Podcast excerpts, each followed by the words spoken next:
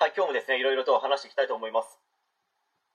え今回はですね、自分の子供が勉強できないと本気で思っている親がいるならば、だいぶ頭悪いですねという悪口に関して、まあ、ちょっと話していきたいと思います。まあ、このタイトルを聞いてイラッとしたのであれば、それは図星ですよね。人間気にしていることを言われるとムカつきますからね。まあ、例えば、背が低いことを気にしている男性にチビと言ったら、中にはですね、切れる人もいるかもしれないです。体型を気にしている女性に体型のことをからかったら普通に怒りますよね。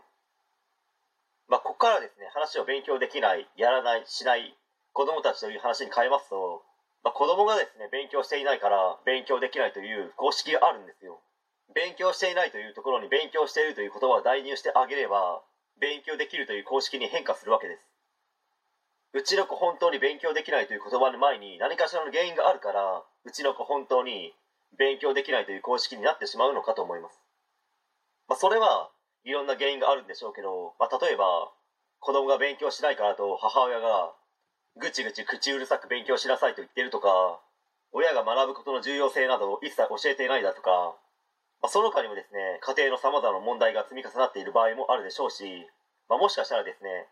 学校でいじめを受けていて、勉強どころではない状態なのかもしれないです。まあ、子供が勉強できないと言ってもですね、どのくらいのレベルで勉強できないかは、まあ、その親の解釈によって違うのかもしれないですけど、まあ、例えばですね、国、数、英、理、社、5教科の合計で100点以下なのであれば、それは勉強できない、苦手と捉えてもいいのかもしれないですし、何が何でも改善はしなければいけないかと思います。まあ、学生時代、社会人時代と勉強できない苦手な人たちにたくさん出会い、多く見てきましたけど、本当にですね、この人は勉強しても無理だろうなとか、平均点も絶対に取れないよなという人の方が圧倒的に少ないですから。多くの人はですね、勉強してなかった、してこなかったから、偏差値の低い高校なんだろうなという印象ですね。まあ、個人的にですね、本当に勉強の適性がないなと思った人は、気が狂ったような頭がおかしい人たちでしたけど、本当にそんな人は稀です。まあ、ですので、うちの子本当に勉強できないと思うのではなくて、自分の子供がですね、勉強するようになる、そして勉強できるようになるというものを必死になって模索してみて、いろいろなやり方をですね、試してみてはどうでしょうか。もうすでにいろいろやっているよ、ボケ、アホ、カスと、まあ、自分に悪口を言いたい方は、まあ、それはですね、教育評論家みたいな方が言っている、もしくは進めている勉強方法じゃないですか。あの方たちは本当に勉強できない苦手な子供たちのことを理解していると思いますか